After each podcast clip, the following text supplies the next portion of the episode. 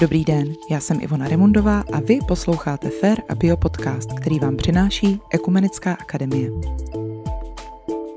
První série našeho podcastu je součástí Týdne pro klima, týdne akcí, které mají upozornit na stále se prohlubující klimatickou krizi.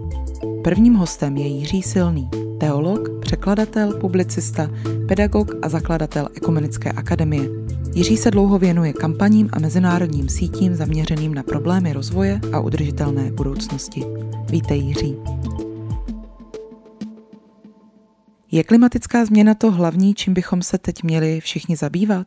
Mně připadá, že v těch debatách, které se kolem ekologických témat vedou, chybí a má to určitě svůj důvod povědomí nebo pojmenování toho, jak je to všechno komplexní a složitý.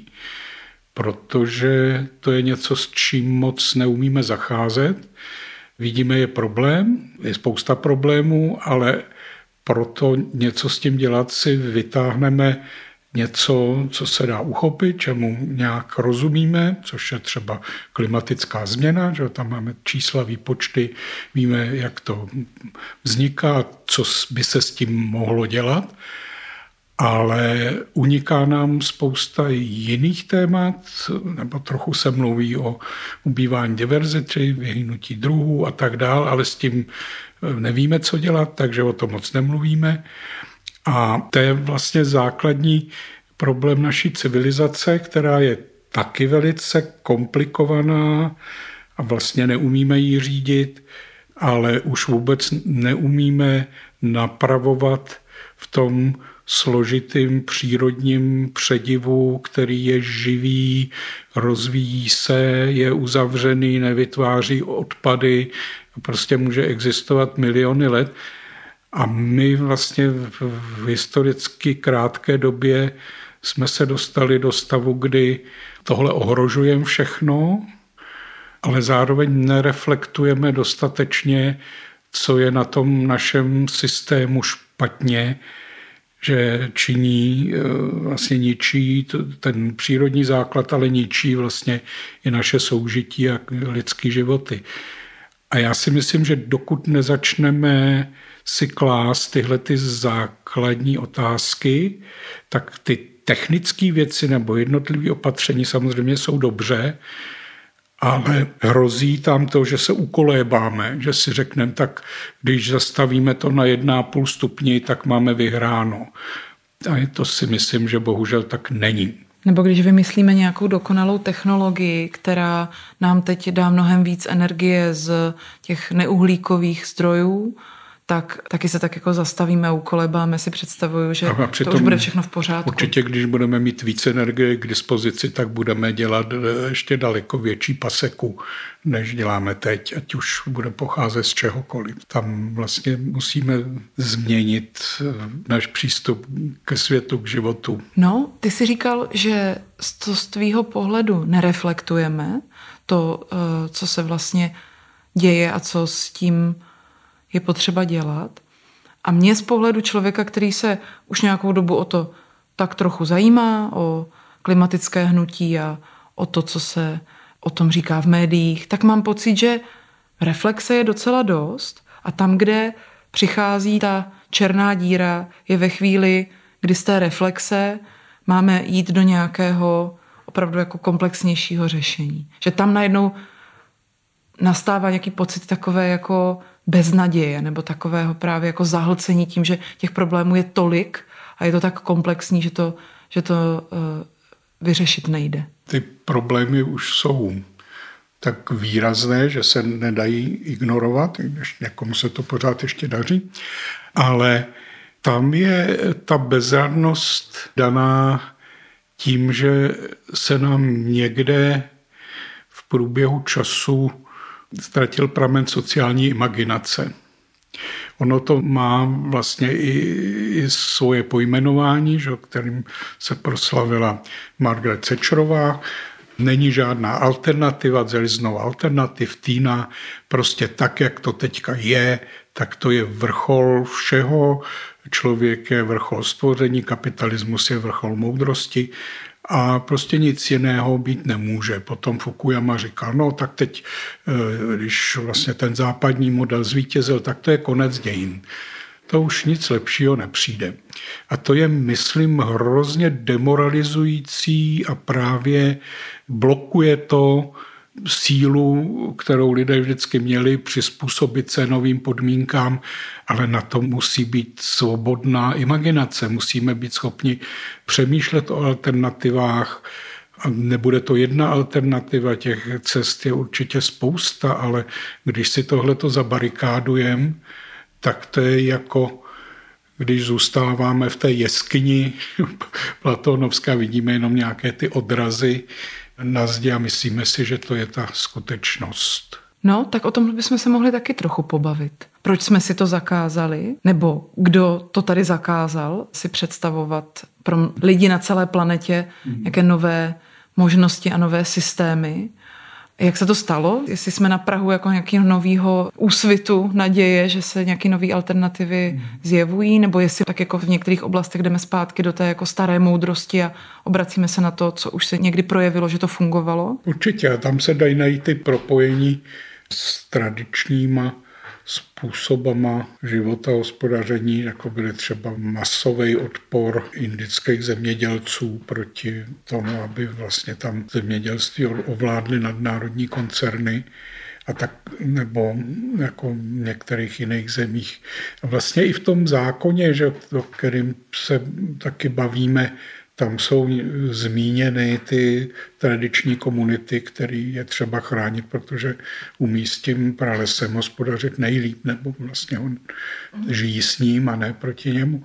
Takže eh, jako je těch možností poučit se z toho, jak to bylo, nebo dosud někde je, a zároveň možnosti, které vznikají nově, opravdu tím že máme znalosti, prostředky, bohatství eh, na to ty problémy řešit, asi ne všechny vyřešit, ale bohužel tyhle ty kapacity, a to je, to je vlastně součást toho problému, že jsou strašně nerovnoměrně rozdělené a neslouží vlastně celku lidstva, ale jenom velmi uzoučké skupině těch, kteří mají hlavní slovo díky tomu bohatství a moci, kterou schromáždili. Že jo. No mě by zajímalo, jestli z tvýho pohledu žijeme v nějaké extrémní době, co se týče rozdělení moci, vlivu, bohatství na planetě, a nebo jestli to tak takzvaně bylo vždycky? No to rozdělení moci a bohatství nebylo vždycky, protože ta nejdelší perioda lidského rodu, doba lovců a sběračů, tam vlastně všude, kde jsme schopni to nějak poznávat, tak tam to byly společnosti solidární, protože jinak by nepřežili. Že ten, ta velká změna, když to jako hodně zjednodušíme, přichází s objevem zemědělství a pak tam je ta sociální stratifikace, že spojená s tím a tak dál. A vlastně i zhoršení kvality života pro ty chudé. A my jsme nějakým způsobem dneska podle mě na konci tohohle velkého oblouku, tohohle vlastně civilizačního pokusu, protože eh, jsme vlastně přečerpali už všechny ty možnosti růstu materiálního, který tahle uspořádání představuje. A to bohatství eh, eh, jako ten rozdělení je největší, možná ne v tom absolutně, že byli že jako superboháči a ti nejchudší, ale v tom, že nikdy jsme neměli tak velké bohatství k dispozici. Vlastně všechny ty historické společnosti byly společnosti nedostatku. Tam vlastně nebylo samozřejmé, že všichni, všichni budou mít že to všeho bude dost pro všechny, ale což dneska je rozhodně ten případ, takže tím víc je skandální a neospravedlnitelné, že pro tolik lidí nejsou ani ty základní věci, že nějakých 800 milionů lidí hladoví a další v podstatě dvě třetiny lidstva trpí odstraditelným nedostatkem. Většina lidí si představuje po té, co schledne pár kampaní třeba humanitárních organizací, že takto je to prostě už dlouho, je to nějaká trvalá nutná záležitost, že lidé v Africe, eh, například v Africe, eh, mají hlad a tak to prostě je a musí být, ale ty, jelikož se tímto tématem zabýváš už dlouho, tak právě se snažíš rozšiřovat tady tohleto povědomí o tom, že ten hlad a ta absolutní chudoba nutná není. To rozhodně ne, protože co víme o těch předkoloniálních kulturách, třeba v Latinské Americe nebo i v té Africe, tak samozřejmě docházelo k nějakým přírodním katastrofám, suchům, záplavy a podobně, ale té míře, jak ty evropské národy začaly odčerpávat bohatství z těch kolonizovaných zemí, tak to je strukturální problém. To už nemá co dělat s nějakým výkyvem normálního hospodářského cyklu, ale to je prostě dlouhodobé těžení nejenom nerostů, ale lidské práce a produktů, plodin, které oni tam pěstují dodnes velké části ne pro vlastní spotřebu, ale pro nás. To jsou ty příklady třeba té soji nebo palmy olejné, tak jako to jsou tradiční plodiny, ale ta masivní spotřeba je daná tím, jak excesivně plítváme v těch bohatých zemích s těmi zdroji. U toho bych se na chviličku zastavila, protože to je opravdu pro lidi třeba v České republice hodně těžké vstřebat. Spoustě lidem v České republice je těžké vůbec vysvětlovat, že tady strašně plítváme, když třeba mají sami existenční problémy a že jsme to my tady z této země, která v našich očích třeba na tom není tak dobře jako ty západní hmm. země, která by měla se starat o to, aby lidem v zemích globálního jihu bylo lépe. Tak pojď se o toho hmm. na chvíli zastavit. Proč je to z tvého pohledu i naše zodpovědnost? Když jsme to nebyli, navíc když jsme to historicky nebyli my, kdo byl u toho drancování těch zemí v Africe, v Jižní Americe? Tak to je vlastně velmi obsáhlé téma. Jedna věc je, že když se podíváme na ten světový systém, tak o naší zemi se běžně mluví jako o semiperiferii, to znamená, že nejsme v tom bohatém mocném centru, ale někde mezi a trochu se na tom přiživujeme, ale zároveň vlastně se ta naše situace nezlepšuje. Někteří dokonce, třeba Ilona Švihlíková, mluví o tom, jak jsme se stali kolonií, vlastně nachází určité mechanismy toho čerpání bohatství od těch chudých těm bohatým i u nás, i když určitě ne v té míře, jako to je v těch mimoevropských zemích. Tam vlastně by dávalo smysl, aby my jsme necítili, dejme tomu, nějakou tak velkou zodpovědnost za jejich osud, ale mohli bychom cítit nějakou solidaritu. Že vlastně vzdorujeme stejnému mechanismu zbídačování nebo vysávání nebo závislosti. A my máme vlastně přeze všechny problémy toho, toho minulého režimu, tak tam máme jako stopu té solidarity. Že? Ta spolupráce s některými těmi rozvojovými zeměmi byla relativně nezištná a oni si to tam dodnes eh, pamatují. Že? Spousta jich tady studovala a podobně. Takže tam je potřeba to vidět v, ne jako v těch jednotlivostech, jako stejně platí, že je určitě dobré, když změním svoje spotřební chování, třeba budu jíst méně masa, ale tím vlastně ten problém nevyřeším. Zároveň je to otázka, jak změním ten systém, který tohleto produkuje. No a určitě jako ta Evropa se na tom podílela jako celek. Tam jsou tak známe vyprávění o tom, jak za ty korálky z Jablonce se tam kupovalo kde co v Africe nebo v dalších zemích. Že? Někdo tady na tom taky vydělával, ale tam je vždycky důležitá ta analýza, kdo jako na tom vydělává. To nejsou chudí, chudí lidi tady, už vůbec ne tam, ale stejně jako tady jsou ti, kteří dneska vydělávají na těch kšeftech, tak tam v těch zemích jsou samozřejmě taky ty elity, které jsou zapojený do toho zbídačování vlastních zemí, do korupce a podobně. Takže proto se mluví o tom globálním jihu a globálním severu, že to není geograficky, ale je to systémově. Je to podle toho, jak je kdo v tom systému na straně těch vítězů nebo těch poražených. To mě vede k otázce, která se týká toho, co jsme i my dlouho tady v České republice dělali, nebo vůbec my aktivisté nebo lidé pracující v těch eh, kampaních eh, za to, aby na světě bylo lépe a lidem bylo lépe, tak jsme se snažili obracet tu pozornost k tomu spotřebnímu chování nás tady na západě. A dlouhá léta jsme se snažili přesvědčit lidi tady v Evropě, aby méně konzumovali, aby eh, konzumovali s nějakým mm, rozmyslem a vědomně věděli, co, co konzumují.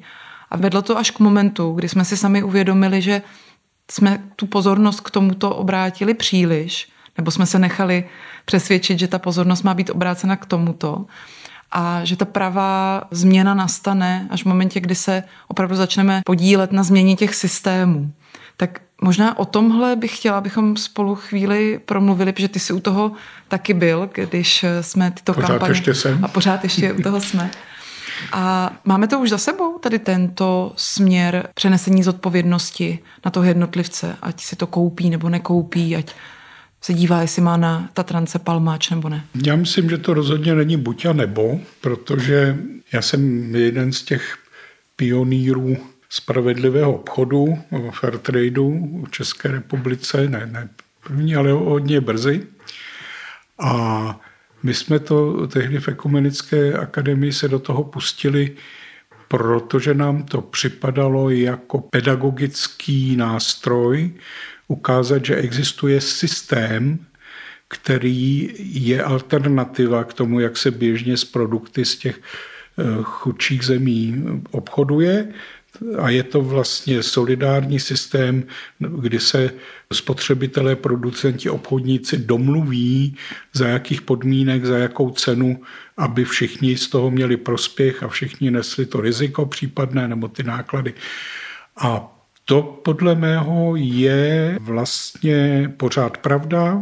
Fairtrade se nějakým způsobem rozšiřuje, má problémy s tím růstem, distribuční cesty a podobně, ale je to ukázka toho, že 70 let se rozvíjí systém, který není postaven na logice trhu a maximalizace zisku, ale na uspokojování potřeb v nějakým solidárním systému.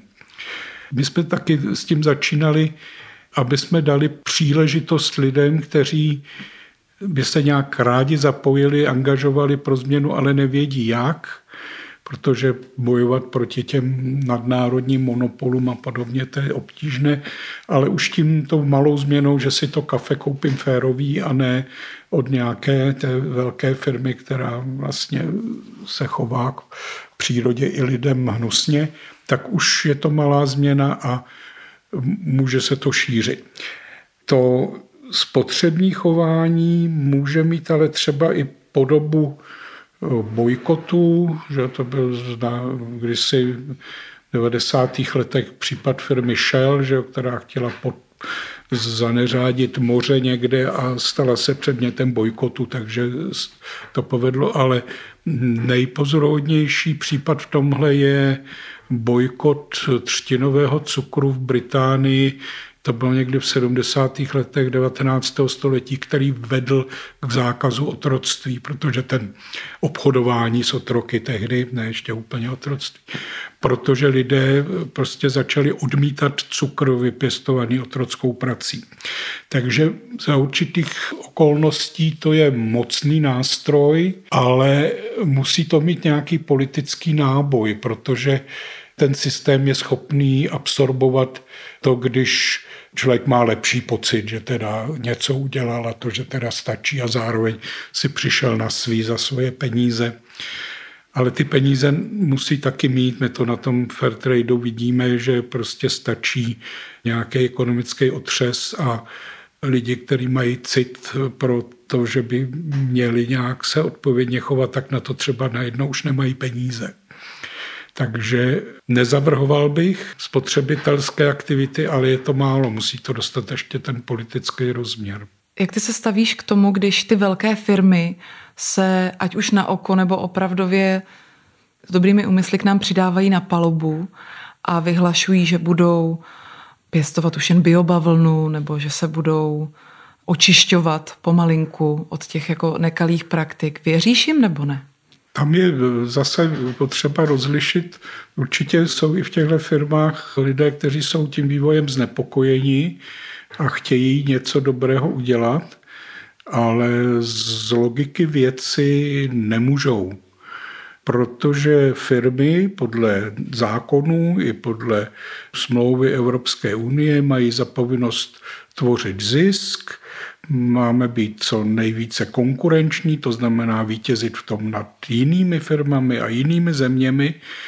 A když to ta firma z nějakého etického důvodu nedělá, tak prostě zkrachuje. Protože ten systém je takhle postavený na maximalizaci zisku, to znamená, v tom je naprogramovaný i neustálý růst. A tím prostě to nemůže fungovat ve prospěch nějaké reálné změny. Samozřejmě mohou v dané oblasti třeba začít pěstovat tu bavlnu ekologicky, ale pořád ji budou pěstovat v nějakých strašlivých monokulturách a třeba to bude ekologické, ale budou tam špatné podmínky pro pracovníky a podobně. Vždycky někde pro ten zisk se musí někde ušetřit. Takže Věřím, že to tam někteří lidé myslí dobře, ale nevěřím, že to se to může podařit. Mohli bychom se u tohohle ještě trochu zastavit, protože uh, myslím, že o tomhle opravdu panuje taková představa mezi lidmi, že ten kapitalismus má jisté uh, nedostatky, ale když ho trochu jako uděláme laskavějším, nebo když se ho nějakými zákony, na kterých se shodneme, že by pomohli tomu, aby eh, nebyl tak dravý a nebyl tak eh, bezkrupulózní, takže to půjde a že u něho můžeme zůstat. Ale to, co si teď nakousla, bych chtěla, jestli bychom to mohli trochu víc rozebrat, hovoří o tom, že samotný ten systém třeba velkých korporací, kde rozhoduje nějaká masa bezejmených akcionářů, vlastně neumožňuje tady ten směr k tomu zastavení se, citlivění, protože ho to ničí. Takovéhle přesvědčení, že ten kapitalismus lze nějak krotit, provází celou jeho historii, že tam od začátku byly dva takové modely, ten opravdu neskrocený, manchesterský, britský, že, který to začínal v kontinentální Evropě, to bylo trošku sociálnější, ten rýnský kapitalismus německý měl nějaké sociální ohledy a postupně se to sociální tržní hospodářství po té katastrofě vždycky nějaké pozitivní změny obvykle přijdou bohužel po katastrofách. V Evropě to bylo po druhé světové válce, kdy se ukázalo, že ty rozpory, které vedly ke vzniku fašismu a na druhé straně i komunismu v Rusku, že není dobré nechat dojít tak daleko, že je potřeba vlastně vyrovnávat a dbát i o zájmy těch lidí, kteří vytvářejí hodnoty prac, svojí prací. Takže vznikl ten velmi úspěšný model toho sociálního tržního hospodářství v západní Evropě, ale vznikl také proto, že existovala konkurence těch socialistických zemí. A jakmile ta konkurence skončila, tak vlastně se i ten západní model postupně demontuje. Ono to začalo už od 70. let. Ale tam vlastně ta politika musí být opravdu hodně silná a soustavná a důrazná, aby eh, vlastně tuhle tu živelnou sílu eh, toho vydělávání těch peněz skrotila. Dneska takovou politiku vlastně má málo která země a navíc tím, jak se globalizací zrušila kontrola těch demokratických národních vlád nad ekonomikou, tak když se to v jedné zemi třeba snaží prosadit, tak zase v té mezinárodní konkurenci obtížně obstojí.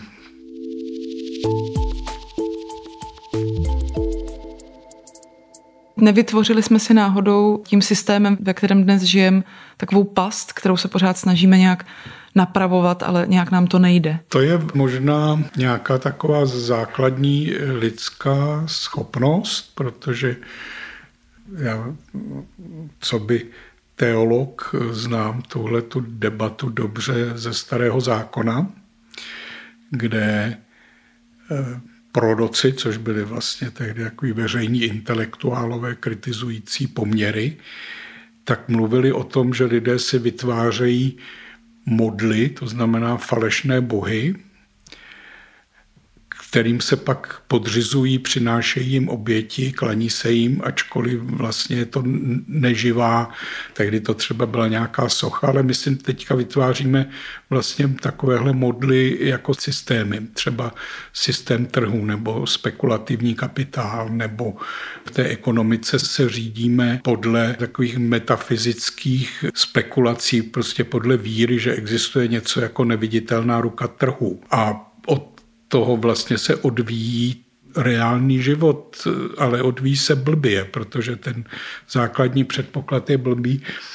A nejdramatičtěji je to asi v těch peněžních spekulacích, že kdy vlastně většina transakcí, přes 90% transakcí jsou spekulace, nic se neprodává, nic se nekupuje jako materiálního nebo služby, ale jenom se prohánějí virtuální peníze sem tam. A to není nic jaksi nezávadného, protože to vlastně zase vysává peníze z těch reálných ekonomik do ruk které pak končí někde v daňových rájích a nejsou produktivní a zároveň to může zlikvidovat eh, celé ekonomiky, odliv peněz při nějakém panice na burze a podobně. Takže to jsou přesně ty pasti, kdy se vymyslí nějaký systém jako akciová společnost na počátku 17. století. To vypadalo jako super nápad. A on je to super nápad, ale pro ty, kdo mají ty akcie ale pro spoustu jiných to vlastně je ztráta kontroly a ztráta možností žít svůj život v nějakých důstojných podmínkách. Mně teď napadá být konkrétní a ukázat si to třeba na příkladu českého Česu, tuhle jako nefunkčnost toho systému, kdy vlastně Týká se to také klimatu, protože tady máme v České republice velkou otázku s tím, jak budeme získávat energii v budoucnu. Ale teď jsme v situaci, kdy je tady nějaký počet akcionářů, kteří vlastně jako mm, automaticky musí stát o to, aby uh, ta firma produkovala víc a uh, případně třeba postavila další jadernou elektrárnu nebo nezavírala ty uhelné. A tato skupina akcionářů má velké zisky z toho, že se obrovskému počtu lidí zdraží energie, a mým opravdu jako dětským pohledem to celé nefunguje. Prostě je to situace, která je eh, úplně nesmyslná, protože to, o co by mělo jít všem, i těm akcionářům, je, aby se ten vývoj sunul úplně jiným směrem. No tak s tím já úplně souhlasím. Eh, a tam vlastně ta převaha v tom systému je na tom soukromém vlastnictví. To znamená, že vlastník, ať už je jeden nebo ať je jich mnoho, ale že vlastník vlastně má prakticky absolutní právo rozhodovat a má absolutní nárok mm, mít z toho prospěch za nějakých regulací, zdanění a podobně. Ale vlastně existují jiné modely, jak takovéhle ekonomické systémy budovat a udržovat, které jsou daleko jako udržitelnější, jak v tom sociálním, tak v tom ekologickém smyslu. Je to třeba vlastnictví kolektivní, ale ve smyslu v tom, že to vlastní ti, kdo pracují. To znamená družstevní vlastnictví nebo existují podniky v tom kapitalistickém systému, které jsou plně vlastněny zaměstnanci a ti samozřejmě mají zájem také, aby ten podnik prosperoval, ale mají taky zájem, aby si udrželi svoje pracovní místo, to znamená, aby to fungovalo dlouhodobě, ne za rychlým ziskem. A také mají samozřejmě děti a rodiny a někde bydlí a chtějí, aby prostě si neničili svůj svět. A pak jsou takové komodity nebo potřeby ekonomické, které potřebujeme všichni, a to je třeba ta, ta energie. To by mělo být logicky ve společenském vlastnictví jako obecné statky, common, že to by mělo, o tom by měli spolu rozhodovat všichni a mělo by to sloužit k uspokojení potřeb a ne ke generaci zisku, nebo jenom takového zisku, který umožňuje eh, investice do rozvoje a do udržení toho systému. Dneska určitě eh, většina investic takovýchhle firm by měla jít do obnovitelných zdrojů energií, že? ne, určitě ne atomové elektrárny nebo pokračovat v těch fosilních. Ale to je politické rozhodnutí, to nemůže vlastně ten ředitel podniku jako dělat. To musí ta společnost si říct, takhle to chcem. To, o čem se tady teďka bavíme, bude eh, některým lidem znít extrémně radikálně. Často se píše v novinách o tom, že někdo hrozí nějakým znárodněním nebo eh, nějakým jako, nějakými konfiskacemi. Ale když se bavíme o těch základních lidských potřebách, bydlet, mít energii, mít pitnou vodu, tak přece proč je z svého pohledu tak radikální mluvit o tom, že by tyto statky se měly vrátit zpět do rukou lidí, potažmo států a že by o nich měli rozhodovat všichni. Tak to může být na různých úrovních, že? ale ona zatím taky je často eh, prostá neznalost, že lidi mají nějakou představu, zejména ti, co to nezažili, jak to bylo za socialismu, v době totality, jak se říká u nás, že ale e, málo kdo ví třeba, že v Británii do 70. let minulého století veškerá energetika byla státní, že? včetně těžby uhlí a podobně, protože podobně jako se znárodňovalo u nás po válce, tak se znárodňovalo i v západní Evropě, ve Francii, v Británii tyhle ty základní velké systémy, kde ten stát prostě chce, aby to bylo zabezpečeno, aby to bylo dostupné všem. Že? Ale dneska třeba v té energetice po Evropě už západní tedy zatím existují stovky místních energetických družstev, kdy se lidé složí a udělají si svoji místní solární větrnou elektrárnu a jsou vlastně zabezpečeni lokálně. U nás se pořád nedaří takovouhle zákonnou úpravu dotáhnout. Určitě v ráji kutilů a e, i v tradici, že český venkov se elektrifikoval družstevně mezi válkami, tak někteří si to ještě mohou pamatovat, že by se to zase mohlo vrátit. Takže tam vlastně to ze společenštění nemusí být ve formě, že to stát všechno znárodní, jako to podle mě chybně udělal v tom roce 48. Ale jde o to, aby mohli spolu rozhodovat nějakou formou ti, kterých se to přímo týká, ať už jakože svojí prací ty hodnoty vytvářejí, nebo že jsou na nich závislí pro svůj život.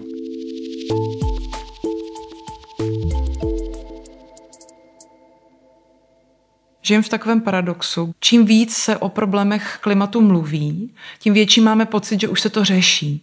Protože o tom slýcháme častěji a častěji. Před 20 lety o tom bylo slyšet něco, ale méně. Teď už se o tom v médiích doslýcháme častěji, bavíme se o tom častěji. A je s tím spojený podle mě takový psychologický efekt, že jsme na tom teda lépe, že už to teda řešíme, už i ten David Attenborough natočil o tom ten film a tudíž už se něco děje. Ale tři tečky, ono je to skoro naopak. Když se podíváme na ty tvrdé čísla, tak je to čím dál horší. V těch zásadních oblastech, jako je, jsou, je ta teplota nebo ty druhy nebo stav moří a podobně. A to, co říkáš, určitě je jeden z těch psychologických fíglů, kterými se nějak utěšujeme ale který vlastně ti, kdo mají zájem na tom, aby to ještě co nejdíl takhle pokračovalo, protože to přináší ty zisky, tak ti to jistě rádi využijí, že to z, ještě když nám nabídnou nějaké ty možnosti, jak mít ještě lepší pocit, nejenom, že o tom víme, že o tom mluvíme, ale že teda i měníme nějaké to naše chování, že tu ekologickou stopu, která se dá hezky spočítat, jsou na to ty, eh, že na internetu se člověk to tam může dosadit a říct si, no tak to je ještě hrozný, možná, že jedno to auto prodáme, ale to je vlastně, jak známo, že to byl taky teď nevím od který té ropné firmy, vytvořený model k tomu, jak přenést tu odpovědnost na tu individuální spotřebu. Určitě důležité, jinde o tom taky mluvíme, ale nic to nemění na tom, že vesele pokračuje těžba, že dál se do fosilních paliv investuje masivně a tam to vede k tomu, že ta politika, ta vrcholová politika, která dělá ty pravidla, tak pomaloučku dochází k nějakým pravidlům, nějaké regulaci, pak se většinou ukáže, že ty cílové hodnoty jsme teda nedosáhli, tak to dáme za dalších deset let toho dosáhneme. A právě ten, tenhle ten rozpor mezi tím reálným stavem a ochrnutím té politiky nebo tou pomalostí při těch řešení vede samozřejmě pro ty, kteří to vnímají, a těch je čím dál tím víc, poněvadž už se to nedá nevnímat, k různým reakcím. Myslím si, že u řady lidí je to nějaký způsob rezignace, že si říkají, že s tím stejně nic neudělají, takže prostě to se přestanou registrovat. Ale u těch, kteří to vnímají a nedokáží to nevnímat, anebo pro které je to existenční záležitost, protože jsou mladí a bude to jejich život za těchto těch podmínek v příštích desetiletích, tak ti se někteří uchylují k dramatickým aktivitám, propichují pneumatiky těch velkých aut nebo e, se někde přilepí nebo polí nějaký obraz polévkou.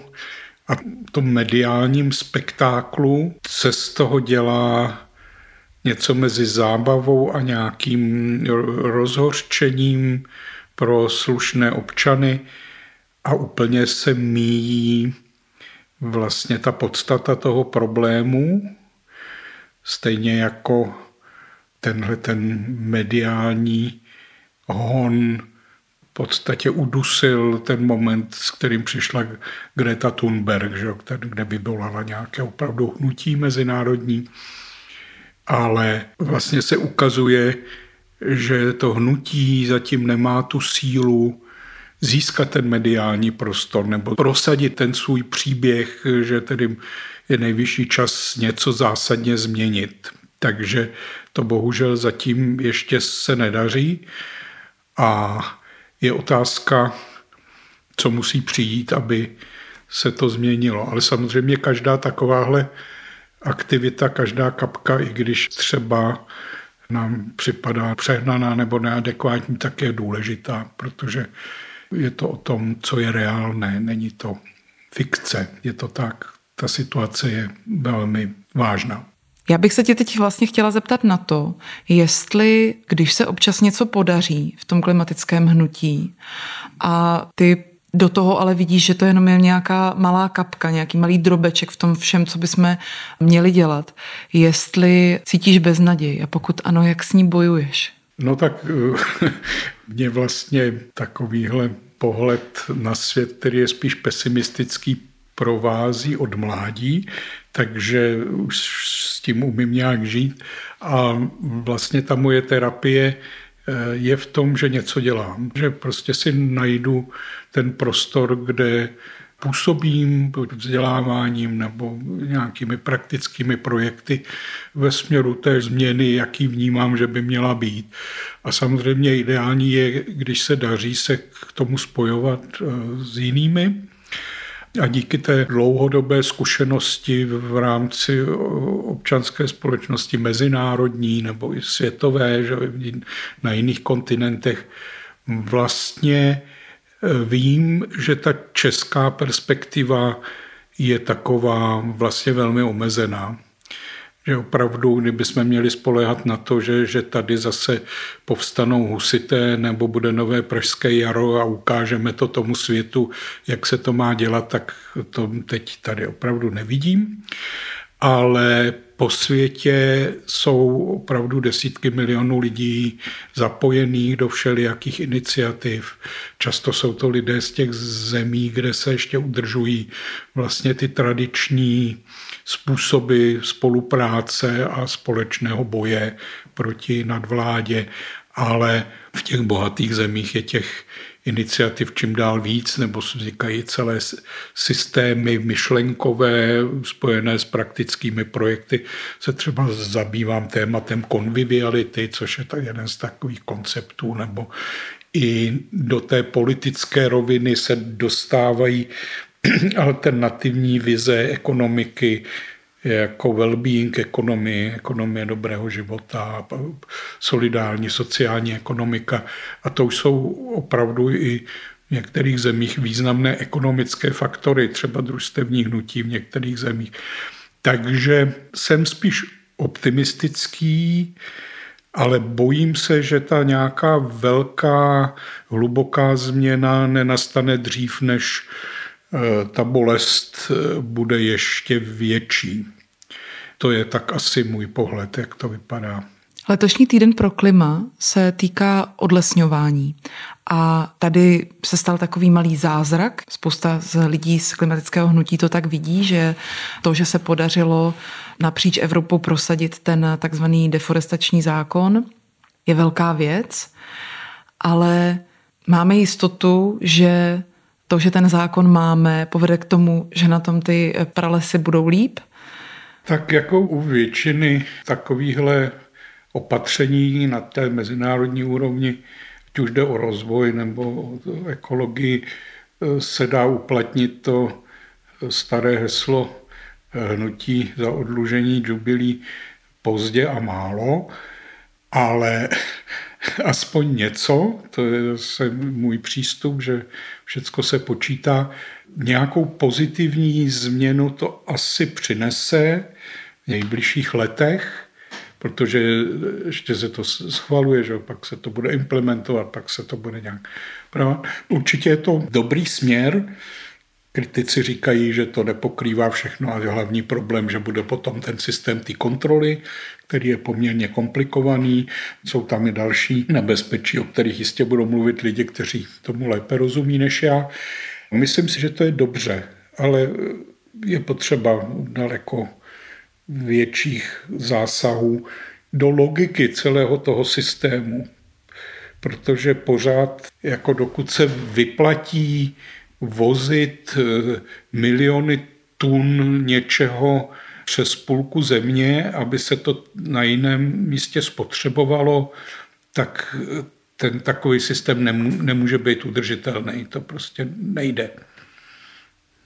To znamená, omezení by mělo být jako první krok k nějaké udržitelnější formě vůbec toho ekonomického systému. To je další taková velká otázka týkající se lidské psychiky a toho, jak tu budoucnost naši vlastně pojmeme. Mluví se hodně dnes o nerůstové ekonomice, o tom, že je potřeba opravdu radikálně změnit ten ekonomický systém k tomu menšímu spotřebování. A já si tak představuju, co se s námi musí stát v našich hlavách a v našem jako kolektivním vědomí, abychom se smířili s tím, že mít se líp nebude znamenat mít víc. No, tak to je hluboká filozofická otázka. Jedna z mých nejoblíbenějších knih od Ericha Froma se jmenuje Mít nebo být, kde tohle dilema je popsáno jako existenční eh, varianty, eh, jak člověk chápe svůj život. Ten nerůst je určitě výborný koncept, nebo jak se rozvíjí, s trošku nešťastným názvem, protože je tam to negativní a my máme představu, že když něco neroste, tak to hned umírá, nebo že už je ty ekonomice prostě, když není růst vyjádřitelných procentech, tak je katastrofa v tom kapitalismu, ale tam je potřeba tím spíš zdůrazňovat, že růst nemá materiální spotřeba, to znamená ty věci, věci, které se opotřebují a vyhodí a nakoupí se nové a tak dál. Ale růst do nekonečna může kvalita života tím, že utvoříme takové podmínky, aby život byl bezpečný, aby ve společnosti měli všichni zaručený základní potřeby a nemuseli se bát eh, o svoji existenci a mohli rozvíjet svoje tvůrčí schopnosti a soužití mezi lidmi. A na to vlastně nemusíme těžit pralesy někde. To si můžeme zařídit v blízkosti, v okolí, ve spolupráci. Co teda potřebujeme? To je dobrý si někdy udělat čas a takovouhle inventuru si pro sebe sestavit těch věcí, které jsou pro náš život opravdu důležitý, které nám působí radost a které vlastně nejsou spojený s tím, že my z toho máme prospěch a někdo jiný vlastně na to doplácí. Na tom se vlastně shodnou lidi všude, že nejdůležitější jsou ty lidi kolem, rodina a nějaký společenství, kam patříme a mít nějaký základní věci k životu, u kterých není asi ani tak důležitý, kolik jich je, ale aby byly vlastně dostupný, aby člověk měl nějakou základní jistotu a mohl plánovat svůj život. To je něco, co ta naše eh, současná společnost vlastně umožňuje jenom některým. A k tomu bychom se měli vrátit jako k výchozímu bodu, od kterého by se vlastně měly odvíjet ty naše projekty, ta naše imaginace, co teda opravdu potřebujeme, v jakém světě chceme žít. A zbavit se toho, že jiná možnost než to, co máme teď, není. To, je, to bych tak doporučil. No. Tak jo. Jo? Já myslím, že to máme.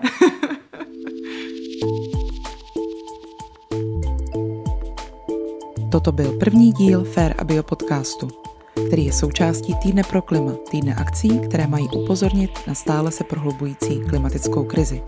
Těšíme se na vás u dalšího dílu.